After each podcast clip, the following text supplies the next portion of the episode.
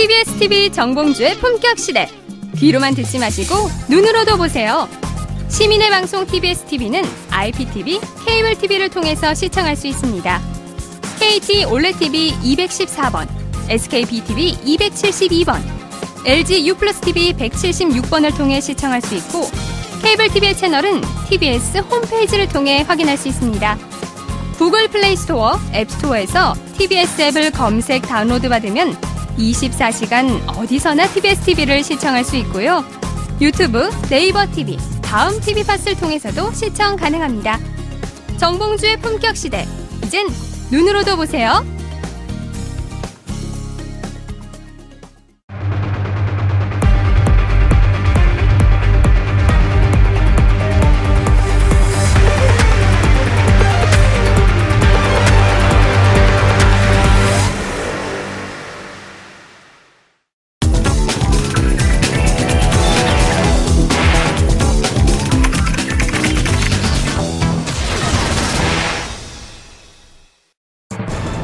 박근혜 정부에서 체결한 한일 위안부 합의에 대해 본격적인 재검토가 시작됐습니다.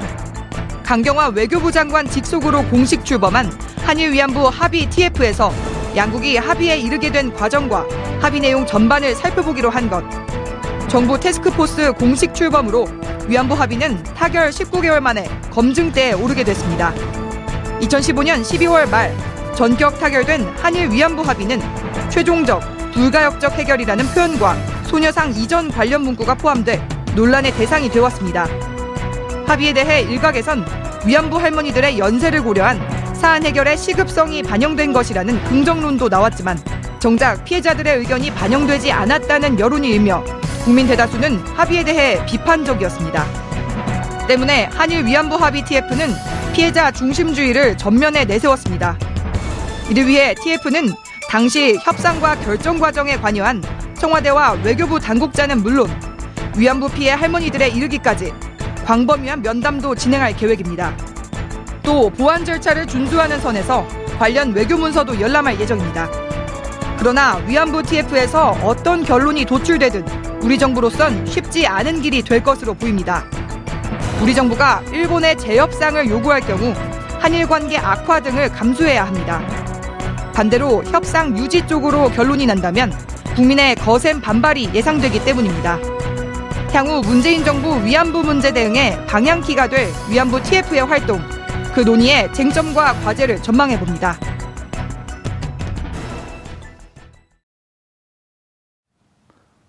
(8월 1일) 화요일 정봉주의 품격시대 두 번째 이슈 들어가겠습니다. 문재인 정부가 한일 위안부 합의 검증 TF를 공식 출범시켰습니다.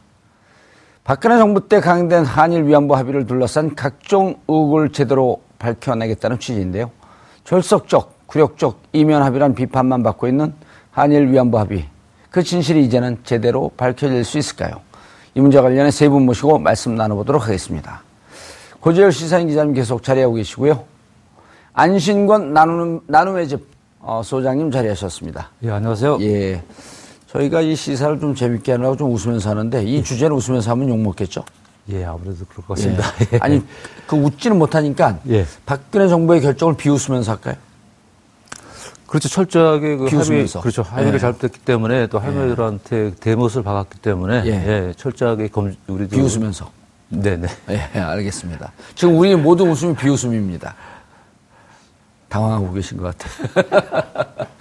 자, 최진봉 어, 성공회대 교수님 네, 자리하셨습니다. 안녕하십니까. 시청자 여러분들께서도 샵5400으로 다양한 의견 보내주시기 바라겠습니다. 페이스북 라이브로도 시청하실 수 있습니다.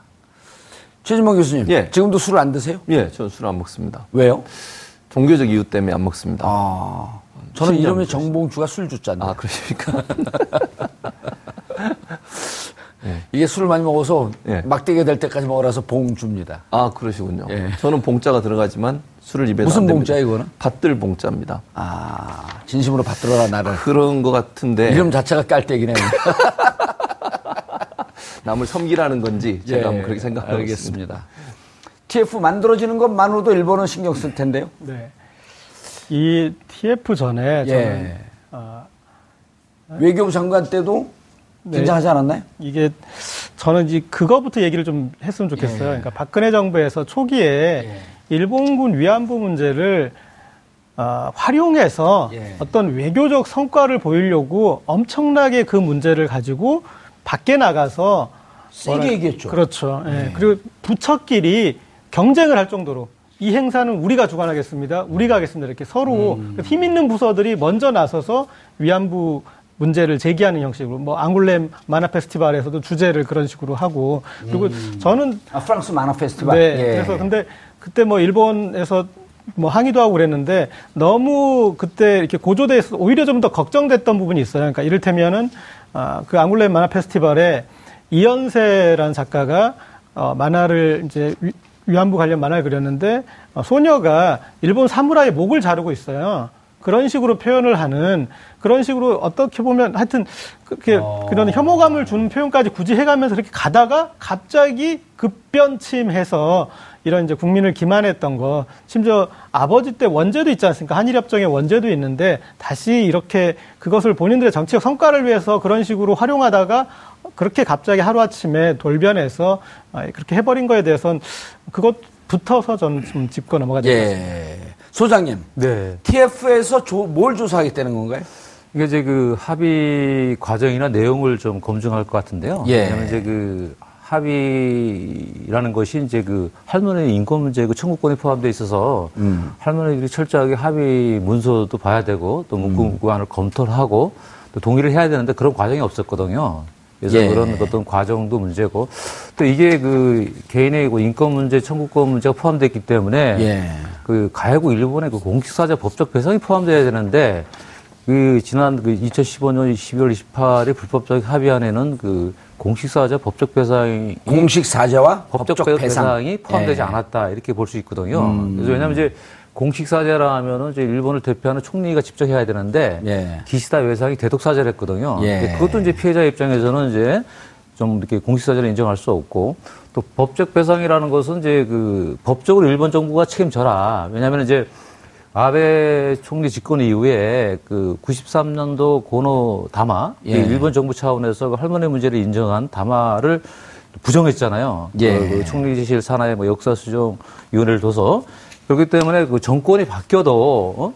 이걸 부정하지 않는 그런 그 법적 배상을 해야 된다. 근데 그게 다 빠져 있었고요. 음. 그 다음에 또 우리가 이제 논란거리가 되는 것이 이제 손해상 뭐 이전 철거 문제도 나왔잖아요. 예, 부산 일본 대사관 앞에 또. 예, 예. 그게 이제 과연 이면 합의 포함되는지도 문제고. 그다음에 또 어떻게 이게 그 인권 문제인데 이게 인권 문제라는 것은 이 문제가 해결돼도 그 미래 세대를 위해서 교과서에 기록하고 가르쳐야 되는데 이게 뭐 전쟁 범죄 안에 전쟁을 끝내듯이 그제 최종적이고 불가역적이라는 문구를 예. 사용했다는 것 자체가 그 국제사회가 다 인정을 하지 않거든요. 그래서 그렇게 왜 이렇게 그 음. 피해자들이 참여하진 합의안이 됐고 또그 합의 내용도 부실하고 또 아까 우리 그, 고 기자님이 얘기했지만은 솔직히 박근혜 집권 이후에 계속적으로 그, 뭐, 어, 아베 총리한테 그, 한 얘기가 있습니다. 그러니까 세게 얘기했죠. 예, 그렇죠. 예. 일본군 위안부 어, 해결 없이는 정상회담을 하지 않겠다. 예. 그래서 2013년 임기 취임하자마자 예. 3.1절 그 그렇죠. 축사에서도 그렇게 강경하게 얘기를 했거든요. 네, 그래서 저희가 이제 현장에 할머니들 모시고 있으니까 많이 질문을 받은 게 일본 기자들이 혹시 그 박근혜 대통령과 뭐 할머니들과 특별한 관계가 있냐? 왜 그러냐? 했더니 왜 이렇게 저기 이렇게 대일 외교에 있어서 이 문제만 있는 게 아닌데 저렇게 예, 정치적으로 가느냐? 그래서 아무 이제 상관이 없다고 얘기했는데 그러다 갑자기 합의가 된 거 아니에요, 그죠? 예. 그래서 그런 전반적인 과정을 TF의 팀이 좀그 그 검증을 해야 될 것 같습니다. 음, 좀 들여다봐야 되겠다. 예, 예. 교수님, 예. 다른 건 떠나서 예. 왜그 전에 이 정권에서는 그렇게 밀실해서 진행되는 일이 비일비재죠. 예를 들어서 어, 위안부 문제, 일본군 그 일본군 성노예 문제죠. 예. 이 문제에 대해서 국민들은 어떻게 생각을 하는지 당사자인 피해 당사자인 어, 할머니들은 또 어떻게 생각하는지 이런 걸 공론화 시키면서 충분히 논의하는 과정을 겪게 되면 그렇죠. 설사 그것이 나중에 다른 분들이 약간 반대 의견이 있다고 할지라도 이렇게 구- 충분히 국민들의 그 견해를 물었습니다. 그렇죠. 이게 민주주의 과정 아니에요? 그럼요. 그런 과정이 전혀 없는 거 아니겠습니까? 요즘 방학했고 시간도 네. 좀 많으실 텐데 박근혜 대통령 면회갖고 한번 물어보세요. 만나줄까요? 그 박근혜 전 대통령 유영아 변호사만 만난다잖아요. 그리고 뭐 딴 사람 그래요? 연애도 거부한다고 하니까 저는 안 만나줄 것 같은데. 최진봉 교수처럼 인격 숫자인 그렇긴 하죠, 제가. 그런데 그렇다 하더라도 안 만들어질 것 같은데 예. 그 저는 지금 정부조원님 말씀하신 것처럼 전적으로 예. 피해 당사자들의 의견이나 생각을 묻지 않고서 일방적으로 본인이 결정한 본인이라고 할 수도 있겠고 뭐 정부가 결정한 박근혜 전 정부가 예. 결정한 것 자체가 저는 가장 큰 실수라고 봅니다. 아니 음. 피해 당사자들이 계시잖아요. 그분들이 받아들일 수 있는 사고가 돼야 협의가 되는 거 아니겠습니까? 자기가 뭔, 뭐, 예, 자기가 무슨 그런 게 있어서 제가 이게 너무 세게 나갈 뻔 했습니다. 그런 피해자 할머니들의 생각이나 그분들이 느끼는 고통을 전혀 생각하지 않고 하고 이렇게 일방적으로 합의를 이끌어내고 그것도 방금 말씀하신 건 국민적 공론화 과정도 전혀 없었어요.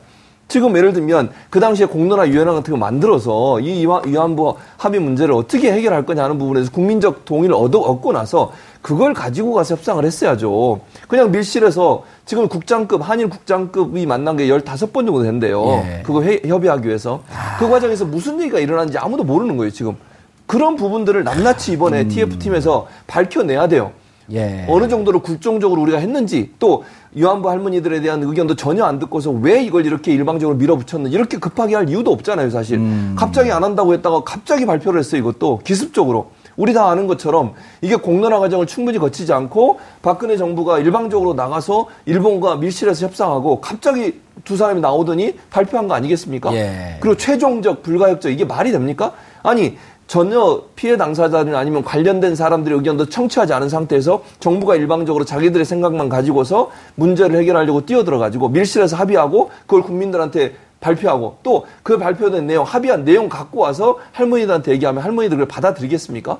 아니 용서해야 될 사람 용서할 준비도 안 돼 있고 용서할 수 있는 어떤 환경도 안 된 상태에서 정부가 나서 가지고 자기들이 혼자 합의 다 하고 그거 가지고 와서 할머니한테 받아들이라 이거는 정말 할머니들을 무시해도 유분수죠. 이런 식의 행동가 많이 아니, 안 됩니까? 소장님. 네. 그게 이제 당시의 외교적 그 불가피성이 있을 수도 있어요. 설사 있다, 있다 치면. 예를 들어서 미국이 이 MD 문제든지 사드 문제 때문에 일본하고 한국이 맨날 싸우니까 이게 그 중국은 저렇게 치고 나오는데 한미일 삼각 구- 그, 이 군사동맹이든 이런 그 동맹관계가 무척 필요하니까 너네 빨리 화해해라. 그러면, 그러면 정부 입장에서 아, 국민들이 한번 견해를 물어봐야 되겠습니다. 그렇죠, 예. 그 국민들의 반대를 레버리지 지렛대로 이용해갖고 자기가 외교에 활용하면 되잖아요. 그렇죠. 예, 예. 그래서 저희도 이제 현장에 있었는데 그 12월 24일 날 예. 일본 기자들이 먼저 전화 왔어요. 거기서는 알, 알았다는 거 아니에요? 그렇죠. 예. 예. 그래서 나중에는 이제 일본 기자들이 이제 그, 그 우리 보고 오히려 의심을 하더라고요. 알, 왜냐면 이제 그 알면서 예, 모른 척 한다고. 아. 왜냐면 이제 할머니들이 가장 많이 살고 또 나는 이제 오래됐기 때문에 또 할머니들 관련 그런 합의기 때문에 당연히 음. 연락했을 거다. 근데 저희는 뭐 그 28일까지 연락을 받지 못했습니다. 그러니까 할머니들이 그 11월 28일 날 그 한일 그 외교 장관 회담을 TV를 지켜보면서 그 다음에 언론을 통해서 한 거예요? 그렇죠, 예.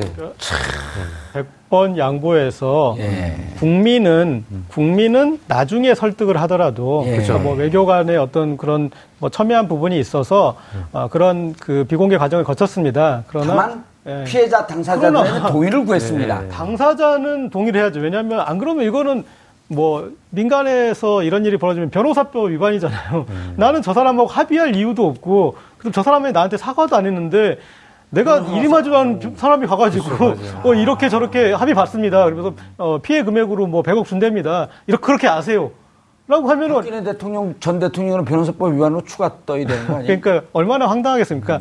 100번 양보해서 국민에 대해서는 사후 승인을 외교에서 보면은 아, 국회에서 사후 동의, 사후 승인을 받는 과정도 있으니까 그렇죠. 그런 부분들은 네. 할수 있지만 피해 당사자가 어떤 사과를 받아야 되는지 그리고 어떤 배상을 받아 이건 보상이 아니라 배상의 문제지 않습니까? 배상의 문제고 그리고 아, 전 세계에서 전쟁 범죄에 대해서는 기억의 의무를 지우고 있어요. 그래서 이 불가역적, 최종적으로 해서 이거는 이제 우리는 끝난 문제다 하는 식으로 하는 거는 전 세계의 그 이 전쟁 이 합의 역사에 없는 겁니다. 그런 이런 굴욕적인 걸 하면서 당사자에게 동의는 차치하고서라도 이런 통보도 없었던 거에 대해서는 어, 그거는 국가가 개인의 저지를 수 있는 저는 어떤 범죄의 영역이라고 생각합니다. 네. 예. 그래서 이제 이번에 그 TF팀이 이제 그 정권이 바뀐 다음에 잘 꾸졌다고 생각해요. 왜냐면은 제가 이제 그 2016년 1월 25일 할머니 두 분을 모시고 일본을 갔어요. 2016년? 네, 1월 25일 날. 예.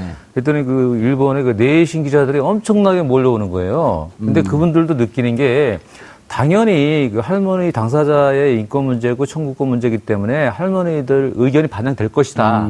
다시 말하면 할머니들 의견을 뭐 구하고 동의했을 거다. 또 민주적인 의사 결정을 했을 거다 했는데 그걸 아니다고 이제 저희가 할머니들이 말씀하시는데 깜짝 놀라더라고요, 다. 음. 그러니까 이게 지금 이런 쪽에서 전 세계가 지켜보고 있는 이 합의안에 대해서 새로운 정부가 검증을 한다는 것은 그 한국 한국의 전 정권이나 또 아베 정권이 이 불법성을 저지른 그런 예. 것을 다시 한번 밝힐 수 있는 좋은 기라고 생각해요. 예. 최 교수님. 예. 그때 우리가 그 2015년인가 2016년 기억을 하는데 2015년 같은데 박영선 원내대표가 예. 어, 세월호 특조 그 합의를 그 하겠다 그러면서 그 그때 당시에 이제 새누리당 정부 여당을 예. 만났잖아요. 예, 그랬었죠. 그리고 합의를 하고 나와요. 예. 그럴 때 세월호 가족들이 격앙을 하잖아요. 그렇죠. 우리한테 언제 물어봤냐. 예. 우리가 당사자인데 아, 우리한테 물어봐야 될 거 아니냐. 우리가 피해자인데 이건 피해자 할머니뿐만 아니라 온 대한민국 한민족이 다 피해자 아니에요? 그럼요. 그리고 이거는요, 아까 선생님도 얘기했지만, 단순히 우리나라만의 문제도 아니에요. 전 세계가. 70억 인구의 모두의 문제예요. 그렇죠. 이런 전쟁 범죄를 용인할 거냐? 그럼요. 그게 문제인 거죠. 저는 아. 그래서 이 박근혜 정부가 얼마나 잘못된 생각을 하고 있었냐. 이거는 단순히 우리나라 위안부 할머니들만의 문제가 아니라 여성 인권의 문제고 전쟁 포로나 전쟁 위안부 피해자들 전체에 대한 문제라고 봐요. 음. 이 문제를 이렇게 덮고 넘어가 버리면 다른 전쟁 사례에서도 충분히 일어날 수 있는 사건 아니겠습니까? 지금 아프간이나 이라크 전쟁 같은 경우도 여성들이 그런 피해를 당하고 있는 것으로 예. 그렇죠. 조사가 되고 있어요. 예.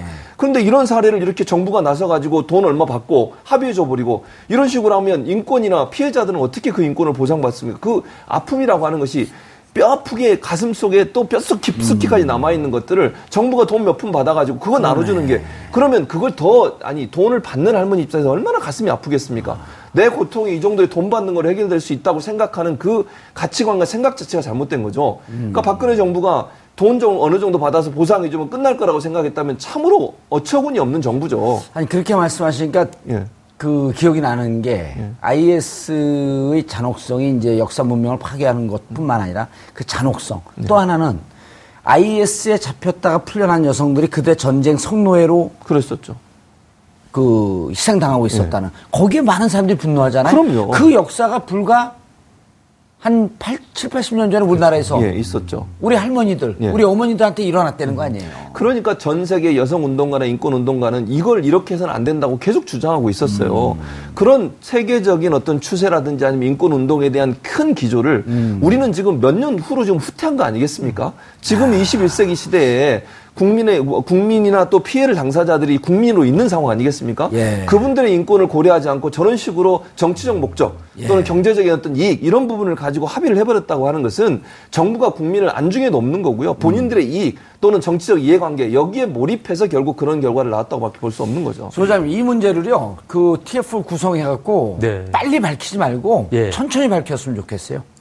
예, 뭐 그리고 천천히 밝히면서 전 예. 세계를 돌아다니면서 얘기하는 거야. 그렇죠. 지금 뭐 아베란 사람들이 어떻게 우리 그 정신이 나간 사람을 예, 그렇죠. 살살 꼬셔갖고 예. 이렇게 이게 했다. 그렇죠. 그들의 전쟁 범죄가 이러- 이마이마하다. 그렇죠. 이마저마하다. 그렇죠. 그래서 뭐 지금 그 국제 사회는 일본군 성노예 문제는 그 일본이 일으킨 전쟁 범죄이자 인권 유기 사건을 규정을 했습니다. 예. 그래서 이제 유엔 고문 방지 위원회에 더 나가서 책임자 처벌까지 요구하고 있고 그다음에 그 국제 노동 기구는 당시에 이거는 그 미성년자 강제 노동에 해당한다고 거기에서 일본의 공사제와 법적 배상을 요구하고 있는데 오히려 그 피해 당사국에서 더 강하게 요구해야 되는데 오히려 그 일본의 어떤 전쟁 범죄를 인정해 줬거든요. 이렇게. 한- 예, 그러다 보니까 이제 이렇게 불법적인 어떤 합의안이 됐는데 지금이라도 늦지 않았습니다. 예, 철저하게 검증을 통해서 전 세계인한테 다시 한번 이런 불법성을 얘기해야 하고 예. 제대로 된 합의를 해야 됩니다. 그게 이제 범죄죠. 예, 네. 그게 이제 그 궁금한 게 양국 간의 합의 문서가 있나요? 아니, 지금 저희도 이제 공개하라고 지금 이제 그 우리가 할머니들 대변해서 예. 변호사들이 이제 그 법원에다가 공개 요청을 했는데 아, 지금 외교부는 이제 정권도 바뀌고 그러는데 공개해야 될 거 아니에요? 어, 근데 공개를 안 하고 오히려 항소를 했습니다.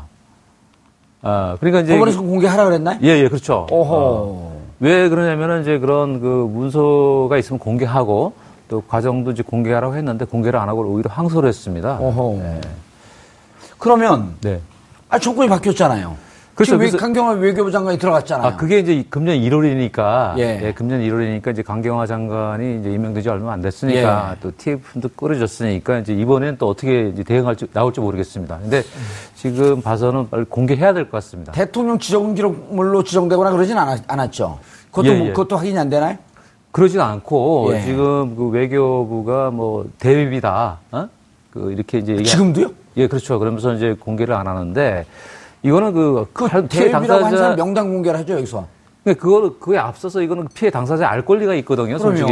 오. 국민들 알 권리가 있고. 그러면 이제 우리가 그 헌법 소원도 제기한 것도 이 헌법에 보장된 할머니들의 어떤 알 권리, 예. 그다음에 인간의 존엄성과 행복 추구권도 침해당하고 또그 어떤 대한민국 국민으로서 외교적으로 음. 보호받지 못하기 때문에 외교 보호권도 침해당했다. 음. 그래서 헌법에 보장된 여러 가지 권리를 침해당했다고도 얘기하고 있습니다. 예. 예, 그런데 또 법원에서도 이 피해 당사자들의 알 권리가 있으니 공개하라. 그게 이제 금년 1월에 있으니까 네. 장관들 바뀌었으니까 이번에 이제 공개하지 않을까 이렇게 기대를 해봅니다. 그 공개하기 위해서도 명분을 아, 위안부 합의 TF가 제공해 줄 것 같습니다. 아, 이런저런 과정을 거쳐서 이제 잘못된 일이니 그게 어떻게 되는지를 이제 다시 밝혀보자. 그래서 거기서 합의서도 이제 공개될 것 같고 저는 그 이 위안부 합의가 일본에게 주는 의미, 특히 예. 아베 정권에게 주는 의미를 우리가 되새겨 봐야 될 것 같습니다. 그것 때문에 저는 정말 이렇게 화가 나고 분노하는데, 아, 이렇게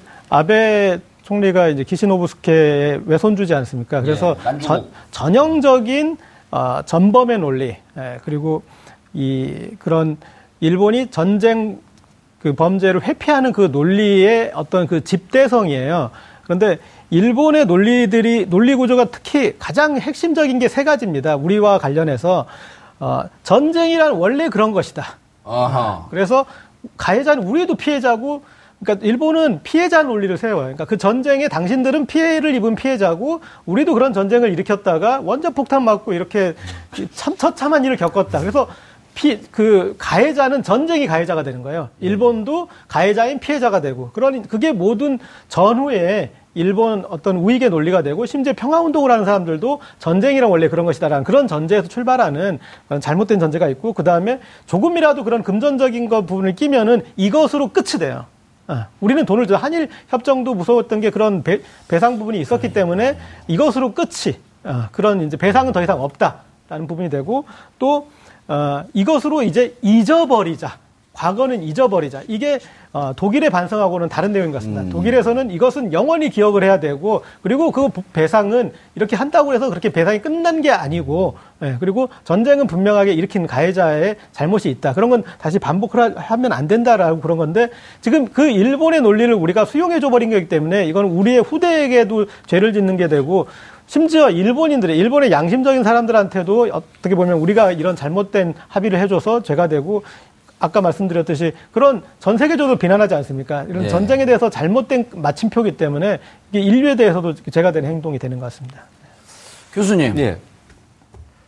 어, 귀향 보셨어요? 귀향 예. 못 봤습니다.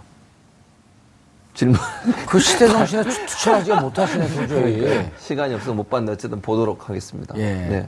그 소장님 보셨죠? 그렇죠. 저희 그 직접 그 고증할 때 할머니들 많이 예, 찾아왔잖아요. 예, 그렇죠. 왜냐면 저희 그 할머니들이 이제 예. 모여 살다 보니까 이제 뭔가 여가 프로그램이 필요하겠다. 예. 그래서 이제 공- 한겨레 신문에 공고를 냈더니 그때 홍대 미대 여학생이 찾아와서 예. 자기가 미술을 전공하는 학생인데 예. 할머니한테 그림을 가리고 싶- 싶다. 그래서. 할머니들이 이제 그림을 이제 그리기 시작했는데 당신의 경험을 이제 그리는 거예요. 아. 예, 그래서 그 그림 중에 이제 강일주 할머니가 그리신 예. 불타는 이제 조선 처녀들 그 그림을 보고 이제 조동대 감독이 봉사 왔다가 이걸 내가 할머니를 위해서 뭔가 해야 되겠다. 어. 그거는 내가 영화를 만들어서 이런 범죄 사실을 전 세계에 알리는 거다. 예. 그래서 이제 이렇게 만들었는데 솔직히 저희가 처음에 말렸어요. 왜냐하면 이제 이런 역사나 이런 인권 문제 중요한 영화가 되겠지만 솔직히 제작자는 망한다. 아, 예. 그러니까 그냥 딴 거 하고 하지 마라. 그런데 이제 조성래 감독이 끈기를 가지고 조? 조정래 조정래 여자분이죠? 남자분입니다. 남자분이요? 예. 그런가요? 예, 예. 어, 근데 왜 여자를 기억하고 있지? 예. 예, 그래서 이제 결국은 이제 국민 펀드를 이- 저기 해서 7만 예. 5천 명이 이제 십시일반해서 이제 7억 5천을 모아주고 예. 그래서 이제 이게 그 해서 한 360만 명이 받습니다. 흥행도 잘 됐잖아요. 예, 예, 맞습니다. 그래서 그리고 그 이후에 이제 조성래 감독이 개인적으로 뭐 미국, 일본, 뭐 유럽 안 다닌 그 도시가 없어요. 세계 전 세계를 다니면서 할머니 문제를 알린 영화 기획을 계속 그 자기가 틀고 이렇게 상영을 해줬거든요. 예. 그래서 그 그런 영화가 오히려 할머니 문제를 좀 정확히 알리는 그런 영화였습니다. 아주 저는 다큐멘터리일 줄 알았더니 그 극화시켰단 말이에요, 또. 예, 예. 그런데 이제 최근에 군함도 개봉하면서 한 그 역사 학원 강사가 네. 귀향이 이게 역사 왜곡이 심하다. 이래갖고 이제 그 나눔의 집 할머니들이 사과하라 그러고 막 성명서 내고 그랬잖아요. 예, 예. 그런 걸 몰라요, 저 교수님은. 아, 이런 게 중요해요. 기왕을 봤어야 되는데 예. 제가 못본 제가 그래, 그래서 죄인입니다. 할머님들이 뭐라 그러냐면 무슨 얘기냐. 이건 역사적 그래서- 고증을 다 고친 거다. 예, 예, 그렇죠. 그 할머니, 그 이번에 그 7월 23일 날 타기하신 김군자 할머니도 예. 증언을 들어보면은 이제 만 16살 예. 끌려가서 3년 동안 중국에서 피해자 생활을 했어요. 그리고 나서 정말 하루에 한 40명씩 달려드니까 아. 거의 못 이겨서 자살을 시도 일곱 일곱 번을 자살 시도했는데 예. 다 그때 또 생명을 구제했는데 또 전쟁이 끝나고 일본 군인들은 도망가기 바빴고 그 예. 어린 그 17살 그 어? 김군자 어린 소녀는 38일을 걸어서 아휴. 귀국을 했답니다. 그런데 그 피해자임에도 불구하고 창피함에 그 고향에도 가지 못하고 떠돌이 생활을 해서 아. 예. 이제 98년도에 나눔이 들어왔는데 그 할머니들 증언을 들어보면은 뭐그 뭐 그 뭐 잘못됐다 그게 아니거든요. 정확하게 얘기를 하고 있습니다. 예. 그 당신들이 몇 살에 끌려갔고 어느 위안소에서 어떤 피해를 당했고 그리고 철저하게 검증은 하는데 그렇게 그, 그, 그 그렇게 사실한 게 아니다 이렇게 예? 왜곡됐다. 아, 이렇게 그렇게. 하면은 진짜 일본의 논리를 예. 가지고 할머니들 아니, 할머니들을 두 번 죽이는 거예요. 그렇죠 맞습니다. 예. 아니 그러니까 저는 지금 얘기 들으면서 군함도 보셨어요? 아니 뭐못 봤는데요. 영화를 아니, 봐야 되는군요. 뭐 어쨌든 그거- 이제 저는 이제 소장님 얘기 들으면서 무슨 생각이 들었냐면 할머니 아까 40명 얘기하셨잖아요. 정말 가슴이 아프거든요. 거 군함도 보면요 네. 이정현 분 나오는 그 여성이 거기 그 군함도 그 탕, 광고에 끌려와서 만주에 끌려갔다가 그그그 전쟁 성노예 일본군 성노예로 네. 끌려갔던 얘기를 하는데 똑같은 얘기를 해요. 그러니까요. 하루에 40명씩 50명씩 달겨든다. 그러니까요. 그런데 자기는 발가락 네 번째 아파가지고 누군지 근데. 발가락도 안 아픈데 왜 영화를 안 봐요? 아니, 그러니까 제 말 그 얘기를 하려고 그런 게 아니고 발가락 네 번째 아파서 염증 생겨가지고 병원 가서 MRI까지 찍으면서 자기 예. 아픈 거는 그렇게 예. 열심히 하시잖아요. 그 그분이 16세, 17세 때 끌려갔던 그거를 어떻게 합의를 볼 수가 그러니까 있냐? 제 말이 그런데도 그걸 합의를 해준 게 이게 말이 됩니까? 자기는 발가락 네 번째 아프다고 해서 병원 가서 치료받고 이러는 사람이 예. 그 할머니가 느꼈을 고통을 조금이라도 느꼈다고 하면 예. 그게 네 번째 발가락 아픈 거 염증 생겨 이게 무슨 대나 되겠습니까? 그게 상, 상대나 되겠습니까? 음. 예. 그런 자세로 했기 때문에 결국은 이 위안부 문제가 이렇게까지 꼬인 거죠 지금. 그런데 고시열 기자님 왜 그렇게 합의를 했대요? 제가 했습니까? 그런데 영화를 안 보셨잖아요. 예, 그둘다안 봤죠 영화. 아, 네, 저기 저는 귀향은 귀향은 못 보고 군함도는 봤습니다. 저런 분들 때문에 문제예요. 귀향을 봐야지. 예? 예. 귀향을 안 보면서 지금 위안부 얘기를 할 수가 있어요? 그래서 저는 군함도는 보지 않았습니다.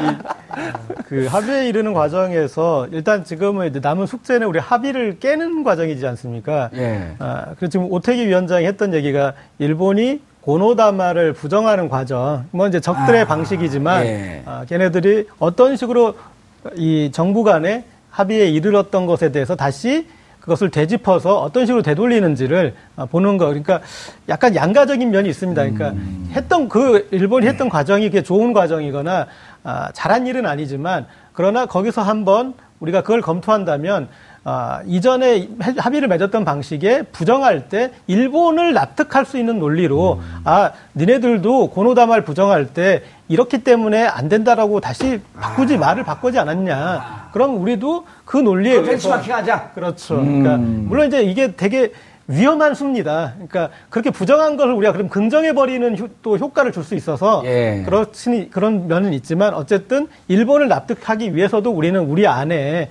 아, 아프죠. 그 어쨌거나 저쨌거나 우리 정부였고 우리 대통령이었기 때문에 아픈 일이지만 거기를 다시 이렇게 이제 TF에서 아니, 탄핵됐으면 대통령 아니에요? 이게 밝혀내서 그 부분을 가지고 일본을 이제 설득할 때도 어, 필요한 과정일 겁니다. 그런데 그 소장님 네.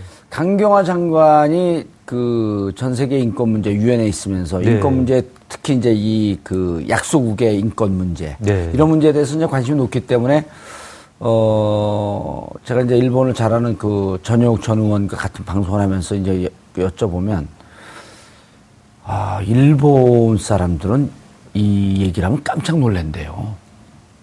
이게 역사 조- 역사책에서 가르치지 않았기 때문에 가르치지 않으면 나중에 일본이 또 유사한 범죄를 언제든지 저질 수 그렇죠. 있다는 예, 예. 자기들도 피해거든요, 그게. 그렇죠, 맞습니다. 그러니까 이게 이제 그 할머니들 문제는 우리가 이제 그 우리가 2007년도 미국 그 하원에서 일본의 사회를 촉구하는 결의안 예. 미셀 완투원이 이제 일본의 3세 일본에서는 아니 유엔에서는 공식적으로 이- 그 일본군 성노예라고 예, 표현하죠. 예, 맞습니다. 예. 그래서 그 발의한 그 의원도 마이크 혼다 일본의 3세 의원이거든요. 그렇죠. 네, 그래서 그분도 이제 객관적인 입장에서 이거는 한일 간의 역사를 넘어서 음. 인권 문제이기 때문에 이건 철저하게 일본 교과서에 기록하고 가르쳐, 가르쳐야 네. 된다. 그게 가장 큰 문제인데 이번에 그 합의안에는 그런 역사 교육의 부분이 하나도 없어요. 그냥 그냥 끝내버리겠다. 그러니까 이 문제가 해결 아니 합의안이라 그러면 안 돼요. 합의로 어, 추정되는 예, 예, 그쵸. 문건. 예. 예. 이게 좀 더 그 미래 우리가 그 역사가 반복될 수 있잖아요. 예. 그래서 이걸 꼭 기록해서 이런 역사를 가르쳐야지만 재발 방지를 하는데 그런 게 없잖아요. 그래서 음. 전 세계인들도 깜짝 놀라는 게 어떻게 그렇게 이런 그 어? 이? 인권 문제를 일본 교과서에 기록하고 하고 가르치지 않냐 예. 그런 걸 많이 질타하는 거죠. 최 교수님, 네. 저는 우리 그 대한민국의 30대 재벌, 50대 재벌, 100대 재벌들이 무슨 사회봉사기금 이런 걸다 만들어 놓잖아요. 그렇죠. 그 봉사기금 중에 기업들의 한두 개 정도가 마인드를 탁 열어갖고 네. 그 기금을 갖고 일본 영화 제작사에다가 투자를 해주는 거예요. 네. 너네가 예. 다시는 이런 비극적이고 치욕적인 너네 전쟁 범죄를 저지르지 않기 위해서 너네가 너네 손으로 위안부 영화를 만들어라. 만들어라. 네.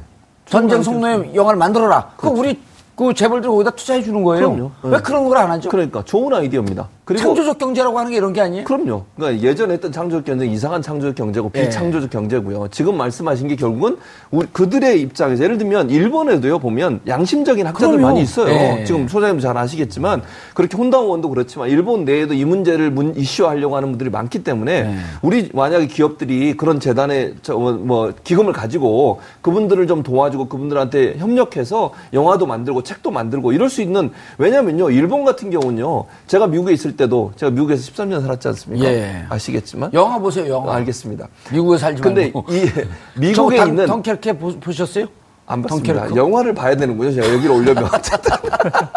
그런데 이 아베 재단이라는 게 있어요. 예. 이 아베 있잖아요. 예. 아베 재단이라는 게 이 재단이요. 1년에 엄청난 돈을 풉니다. 미국 학자들한테. 아. 그러니까 아베 재단에서 신청을 받아서 일본 관련된 연구를 하게 하는 거예요. 아. 그러면 결국 돈을 받는 쪽에서 요구하는 연구를 할 수밖에 없잖아요. 친일적 연구를 할 수밖에 그렇죠. 없다. 그래서 아. 그 돈으로 일본에 불러들여서 교육도 시키고 일본에 불러들여서 연수도 시키고 이러면서요 친일파들을 만들어내는 거예요. 그러니까 우리도 음. 우리 기업들도 그런 걸 해야 될거. 아니에요. 음. 제가 좋은 생각이라는 생각이 들어요. 우리는 그게 없어요 별로.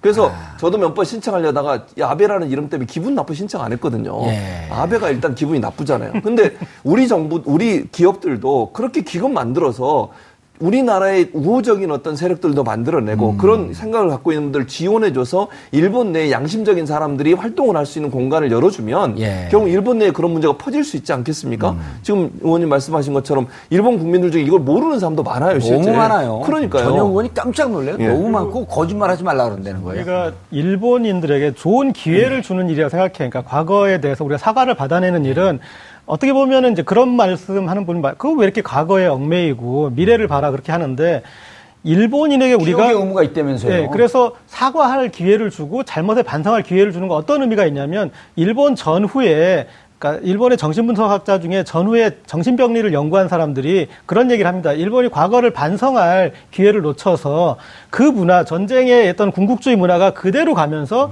그게 일본의 산업화도 이렇지만 그게 일본의 이짐에 든 모든 정신병리의 출발이다. 그래서 이 과거를 하는 게 중요하다. 그러니까 일본 같은 경우도 사실은 처음에 이제 그런 전범이나 이런 것에 대해서 메가더 이 주둔구 사령관이 제대로 정리를 하려다가 한국 전쟁이 벌어지고 그러면 일본에서도 사실은 이제 이 전범들을 청산하는 게 아니라 공산주의자를 청산했어요. 그래서 공직에 사는 2만 명 정도를 청산해 버리니까 그 세력들이 아, 힘을 잃었다가 그 뒤에 산업화가 되고 60, 70년대 돼서 자존감이 이제 회복될 때 했던 일이 야스쿠니 신사에 아, 전범들을 넣어버린 겁니다. 그게 한 70년대쯤 나타나는데 그러면 일본인들에게도 그게 부끄러운 일이 되잖아요. 그러니까 그 전범들만 넣지 않으면 그들이 야스쿠니에 참배하는 걸 우리가 누가 뭐라고 그러겠습니까? 예, 그런데 거기에 그 방심하는 동안에 전범들을 넣어버린 그런 지도 세력들이 있었고 그걸 넣어버리면서 일본이 부끄러운 나라가 됐잖아요. 예. 그래서 이, 우리가 적극적으로 사과를 요구하는 거는 일본인들에게 기회를 주는 일이다. 저는 좀더 우리가 적극적으로 해석할 필요가 있을 것 같습니다.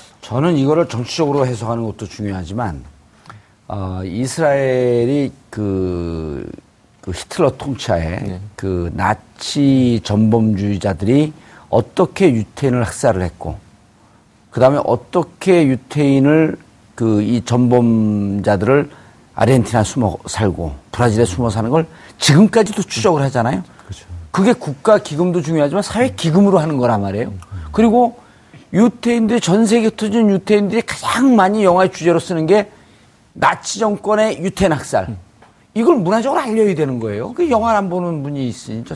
그러니까 영화를 봐야겠네요. 근데 어쨌든 지금 말씀하신 것처럼 예. 미국에도 곳곳에 워싱턴 DC를 포함해서 곳곳에 가면 유태인들 학살에 관련된 기념관들이 많아요. 거. 아, 그래갖고 우리가 예. 그 할머니상 예. 이런 게 중요한 거예요. 그렇죠. 예. 당연히 중요한. 그리고 그런 기록들을 남길 수 있는 기념관들을 곳곳에 세워야 돼요. 예. 그래서 세계인들이 이걸 인식해야 돼요. 얼마나 일본 사람들이 나쁜 짓을 했는지, 예. 그리고 이 위안부 할머니들이 얼마나 처참한 일을 당했는지를 길이길이 역사에 남 겨야 다시는 이런 일이 안 일어나지 않겠습니까? 나눔의 집에 후원을 좀 많이 해야 될 것 같아요. 후원 하셔야 하세요? 아, 아니 아직 안 하고 있는데. 아, 진짜 하는 게. 뭐- 저는 그 귀향할 때요. 제가 200명 초청해갖고 200만 원 쌌어요. 아, 그러셨군요. 공, 공동 관람하고 250명 초청했네. 그런 거 좀 하세요. 저를 좀 초청하시지. 그때는 왜 초청을 안 하시고. 영화도 좀 보시고. 아니, 저는 진짜 하면서 우리가 그 영화를 만드는 일도 이- 일이지만 이 일본의 이 잔혹성을 알리기 위해서 전 세계에다가 할머니상 다 만들어야 된다고. 그렇죠. 제가 이제 이번에 예. 그 애틀란타 소녀사 제막식을 갔다 왔어요. 아. 강희철 할머니를 모시고 갔다 왔는데 아. 그게 이제 2015년부터 추진됐거든요. 예. 그때 이제 할머니가 증언할 소녀상을 이제 세워달라. 근데 이제 음. 미국 내 소녀상이 세워지는 것을 일본이 가장 민감하게 반응해요. 예, 왜냐하면 이제 그 범죄설이 알려지니까 싫은 거예요. 아. 예. 그래서 이제 이번에도 애틀란타 원래는 국립민권인권박물관 센터에 하기로 했는데 협약까지 맺었는데 그게 공개되면서 일본이 그걸 아. 무효화시켜 버렸어요. 근데 음. 그옆 도시 브룩헤이븐의 오만 도시에 거기에 세웠어요. 네. 아. 그래서 의원님 말씀대로 전 세계에 이걸 많이 세워야 됩니다. 알겠습니다. 나눔의 집에서 공식적으로 활동을 하면 저희도 열심히 돕겠습니다. 네, 알겠습니다. 알겠습니다. 아, 2015년 12월 28일 한일 간에 이루어진 일본군 성노예 이른바 아, 위안부 합의는 무효입니다. 국민의 동의를 구하는 절차를 거치지 않았습니다. 국민 어느 누구도 박근혜 전 대통령에게 이 치욕적인 역사를 덮을 권한을 주지 않았습니다. 일본군 성노예 희생자분들의 합의도 없었, 없었습니다. 우리 국민 누구도 이분들에게 이 참상을 그만 잊고 덮으라고 할 의무도 권리도 없습니다. 일본의 진심 어린 사과가 먼저입니다. 그리고 그에 따른 배보상의 문제를 다루어야 합니다.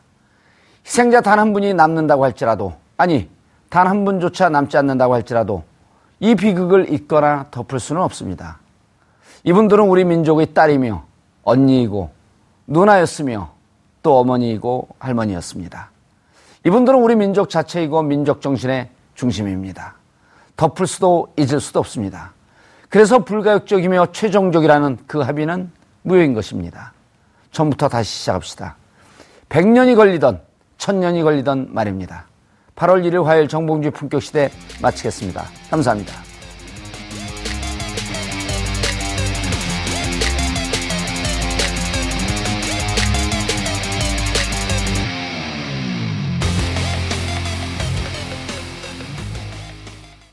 오늘 방송 좋았나요?